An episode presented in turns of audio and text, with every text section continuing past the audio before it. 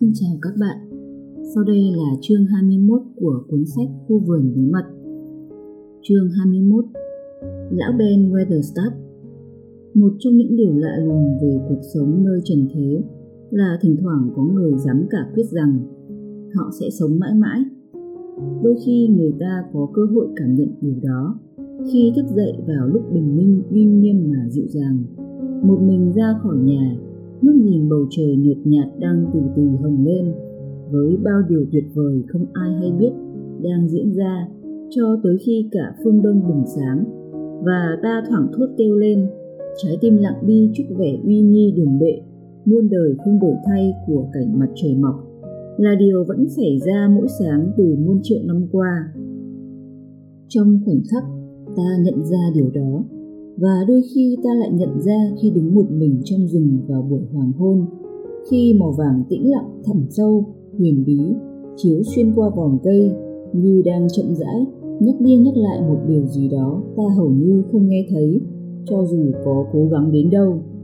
Rồi đôi khi sự im lặng mênh mang của mảng đêm xanh thẳm cùng hàng triệu vì sao đang mong ngóng dõi theo khiến ta cảm nhận điều đó thật rõ ràng và một nốt nhạc trầm vẳng tới, biến mọi chuyện thành sự thật. Hay đôi lúc là nhờ một ánh nhìn trong mắt ai. Cảm xúc ấy đang dâng trào trong cô Lin khi lần đầu nó được nhìn, nghe và cảm nhận mùa xuân ngay giữa bốn bức tường cao nhất của một khu vườn được giấu kín. Buổi chiều hôm ấy, dường như cả thế giới đã dâng hiến cho riêng một đứa trẻ vẻ đẹp hoàn hảo, rực rỡ cùng sự bao dung của mình mới bận Dickens dừng bước sững người lại, mắt lộ vẻ mỗi lúc một ngạc nhiên, rồi khẽ lắc đầu. Ôi, thật là huy hoàng Dickens bảo. Tớ 12 tuổi, sắp bước sang tuổi 13 rồi, đã có bao buổi chiều trong suốt 12 năm qua, nhưng tớ dường như chưa thấy buổi chiều nào lộng lẫy như buổi hôm nay. Đúng, đây là một buổi chiều huy hoàng Marie nói, rồi thở dài luyến tiếc tớ dám đánh cuộc rằng đây là buổi chiều huy hoàng nhất chưa từng thấy trên thế gian này. Chúng kéo chiếc xe, tới dưới gốc mận hoa trắng xóa có bảy ong đang vo ve. Cây mận trông như một bức chướng của nhà vua, một vị vua trong những câu chuyện cổ. Mấy cây anh đào gần đó đang nở hoa, kề bên dăm ba cây táo đầy những nụ hoa nửa hồng nửa trắng. Một vài nụ đã nở tung ra. Giữa đám cành nhánh đang trổ hoa dệt nên tấm trường ấy ẩn hiện mấy mảnh trời xanh đang ngó xuống như những con mắt tò mò. Mary và Dickon quanh quẩn làm việc, còn thằng Colin ngồi xem. Chúng chỉ cho thằng bé mấy nụ này sắp nở, răm nụ kia còn phong kín, những đoạn cành có lá non mọc ra, chiếc lông vũ của một con chim gõ kiến vừa rơi nhẹ xuống thẳng cỏ, và cả chiếc vỏ trứng của con chim nào đó vừa nở sớm Dickon chậm chậm để chiếc xe vòng quanh khu vườn, thỉnh thoảng dừng lại để cô Lin được nhìn những thứ diệu kỳ đang nhú lên khỏi mặt đất hoặc buông xuống từ trên cây. Cảnh tượng ấy khiến người ta liên tưởng đến các chuyến vi hành trong giang sơn của đức vua và hoàng hậu để thưởng ngoạn non nước đẹp tươi. Chúng mình sẽ gặp chim ức đỏ chứ? Cô Lin hỏi. Từ giờ trở đi, cậu sẽ được gặp chim ức đỏ thường xuyên. Dickens trả lời. Hễ ổ trứng nở ra lũ chim con là nó phải bận bịu lắm.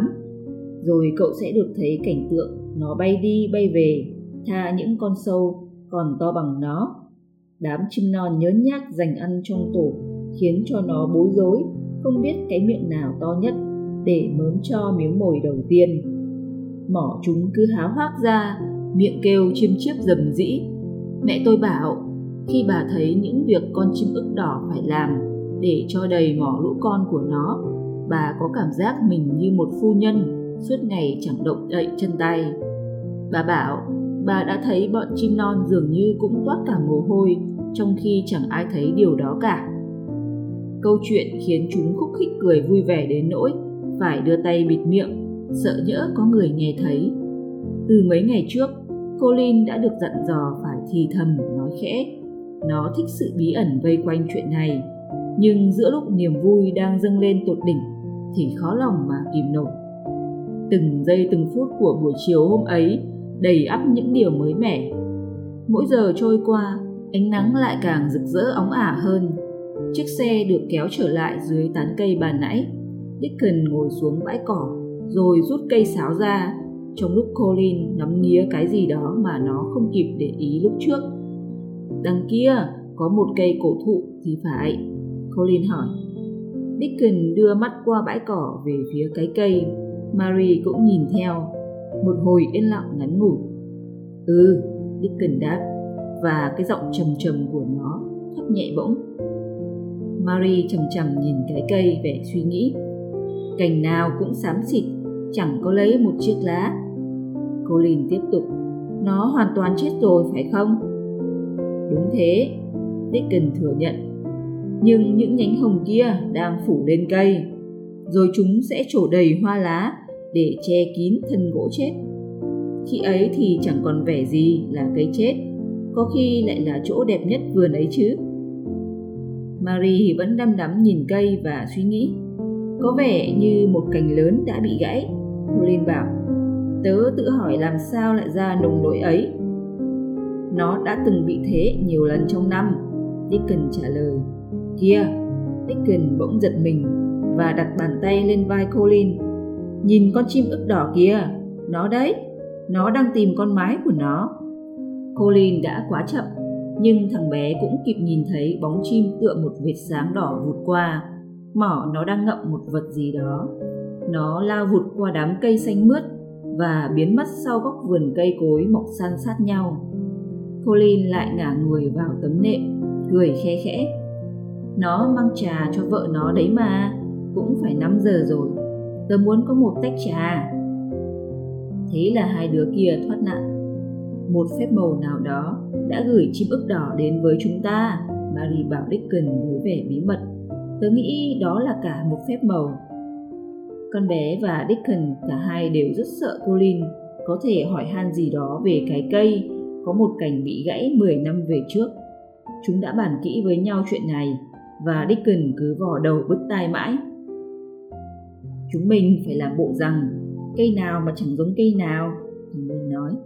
Chúng mình đừng bao giờ kể cho cậu ấy nó đã gãy ra làm sao, anh bạn tội nghiệp.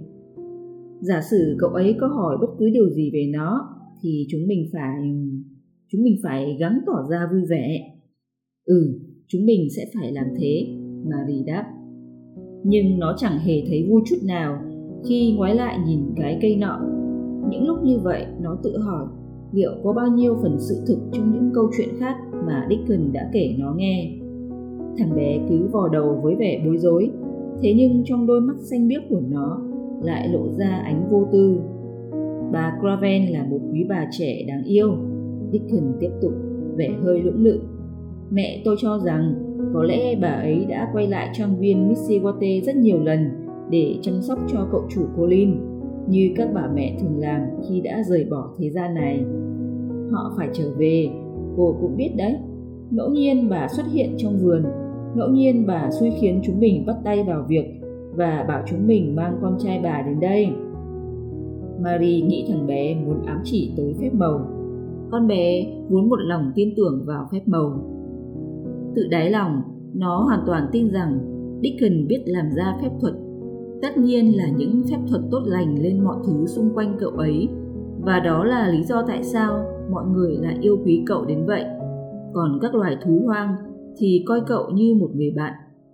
Nó kinh ngạc vô cùng vì chính vào lúc Colin đưa ra câu hỏi nguy hiểm đó thì chim ức đỏ lại từ đâu bay đến. Nó có cảm tưởng phép thuật của Dickon đã hiển hiện trong suốt buổi chiều hôm ấy và biến Colin thành một đứa trẻ hoàn toàn khác trước quả khó mà hình dung thằng Colin trong vai cái tạo vật điên cuồng đã từng gào rú, đánh đấm và cắn nghiến cả chiếc gối của mình. Đến màu da trắng bệch của nó cũng dường như thay đổi. Cái sắc đỏ mơ hồ ửng lên trên mặt, cổ và tay nó khi lần đầu tiên bước vào khu vườn chưa bao giờ mất đi. Giờ trông nó như được làm bằng xương bằng thịt chứ không phải một bức tượng sắt Chúng thấy chim ức đỏ tha mồi cho con mái mấy lần liền và chính cảnh tượng ấy đã gợi ý về bữa trà chiều mà Colin cảm thấy cần phải có. Cậu đi bảo một gia nhân nào đó dọn trà chiều cho chúng ta ở lối đi dạo có hàng đỗ quyên đằng kia nhé. Nó bảo, rồi sau đó cậu và Dickon ra bưng nó về đây. Đó quả là một ý tưởng hay, lại dễ thực hiện. Và khi tấm vải trắng được trải rộng trên bãi cỏ, trà nóng, bánh mì nướng phết bơ với bánh xốp đã được những đứa trẻ đang đói ngấu nghiến, vui vẻ chén ngay tức thì. Mấy con chim đang nhảy nhót trên một đoạn lối mòn trong vườn, dừng lại như muốn dò hỏi chuyện gì đang diễn ra và bị cuốn vào cuộc điều tra, tìm hiểu những mảnh bánh vụn. Hạt rẻ và vỏ sò tóc vội lên cây cùng với mấy mẩu bánh, còn bố hóng đớp lấy cả một nửa miếng bánh xốp phết bơ, lui về một góc rìa rìa, lật đi lật lại. Sau đó nó kêu lên quạ quạ như để ghi nhận chiến lợi phẩm trước khi quyết định nuốt chừng với tất cả niềm vui sướng hả hê. Buổi chiều hôm ấy đã trôi qua mang theo bao phút giây ngọt ngào êm dịu. Mặt trời đang chìm dần trong ánh hoàng hôn vàng, bầy ong đang bay về tổ và bóng chim chóc qua lại cũng thưa thớt dần. Dickon và Mary vẫn ngồi trên bãi cỏ. Chiếc giỏ đựng bữa trà đã được xếp lại để mang về nhà. Bấy giờ, Colin vẫn còn ngả người trên tấm nệm. Mấy lọn tóc dày được vén hai bên trán, gương mặt hoàn toàn mang khí sắc tự nhiên. Tớ không muốn buổi chiều này qua mau, nhưng ngày mai tớ sẽ trở lại. Và ngày kia, ngày kia, ngày kia cũng thế. Cậu đã lấy đủ không khí trong lành rồi, phải không? Marie hỏi. Tớ chẳng mong gì hơn. Nó trả lời. Lúc này tớ đã được thấy mùa xuân và rồi tớ sắp được thấy mùa hạ. Tớ sắp được thấy mọi thứ sinh sôi nảy nở ở đây. Ngay bản thân tớ cũng đang lớn lên ở chính nơi đây. Cậu sẽ như vậy, Dickon bảo. Sẽ dạo chơi quanh vùng, sẽ đào sới như mọi người vẫn làm từ bao lâu nay. Colin xúc động ghê gớm. Đi dạo, sới đất, tôi sẽ như thế thật chứ? Dickon liếc nhìn nó với vẻ thận trọng đầy tế nhị. Cả nó lẫn Marie chưa từng hỏi xem liệu có vấn đề gì với đôi chân của Colin hay không. Hẳn là vậy rồi, nó nói một cách cả quyết. Cậu, cậu có chân mà, giống như chân của những người khác. Marie hơi hoảng hốt cho tới khi nó nghe Colin đáp lại. Thực ra hai chân tôi cũng chẳng đau đớn gì. Cậu ta đáp, mỗi tội gầy yếu quá. Chúng run rẩy đến nỗi tôi e rằng khó mà đứng vững được. Marie và Dickon cùng thở ra nhẹ nhõm. Một khi cậu đã không còn thấy sợ phải đứng lên, Dickon nói với niềm vui vừa trở lại, thì cậu chẳng có gì phải sợ nữa. Tôi sẽ thế ư? Colin hỏi. Nó nằm lặng người, như thể đang kinh ngạc trước những điều mới mẻ ấy. Chúng hoàn toàn im lặng hồi lâu. Mặt trời xuống thấp dần. Đây chính là giờ phút mà mọi thứ đều vô cùng tĩnh lặng. Và chúng đã có một buổi chiều thật bận rộn và hứng thú. Colin trông ra dáng một anh chàng đang nghỉ ngơi thư thái. Ngay đến mấy con vật cũng thôi nhảy nhót tới lui mà túm tụm vào một chỗ, nằm nghỉ gần bên lũ trẻ. Bù hóng đậu trên một cành cây thấp, co một cẳng lên và mơ màng ngủ gật. Marie thầm nghĩ, có lẽ vài phút nữa nó còn ngáy cũng nên. Giữa lúc đang yên lặng như vậy, cả bọn giật mình khi Colin ngẩng lên, thốt ra một tiếng gần như thì thầm. Người đàn ông kia là ai? Dickon và Marie vội đứng bật dậy. Người đàn ông nào?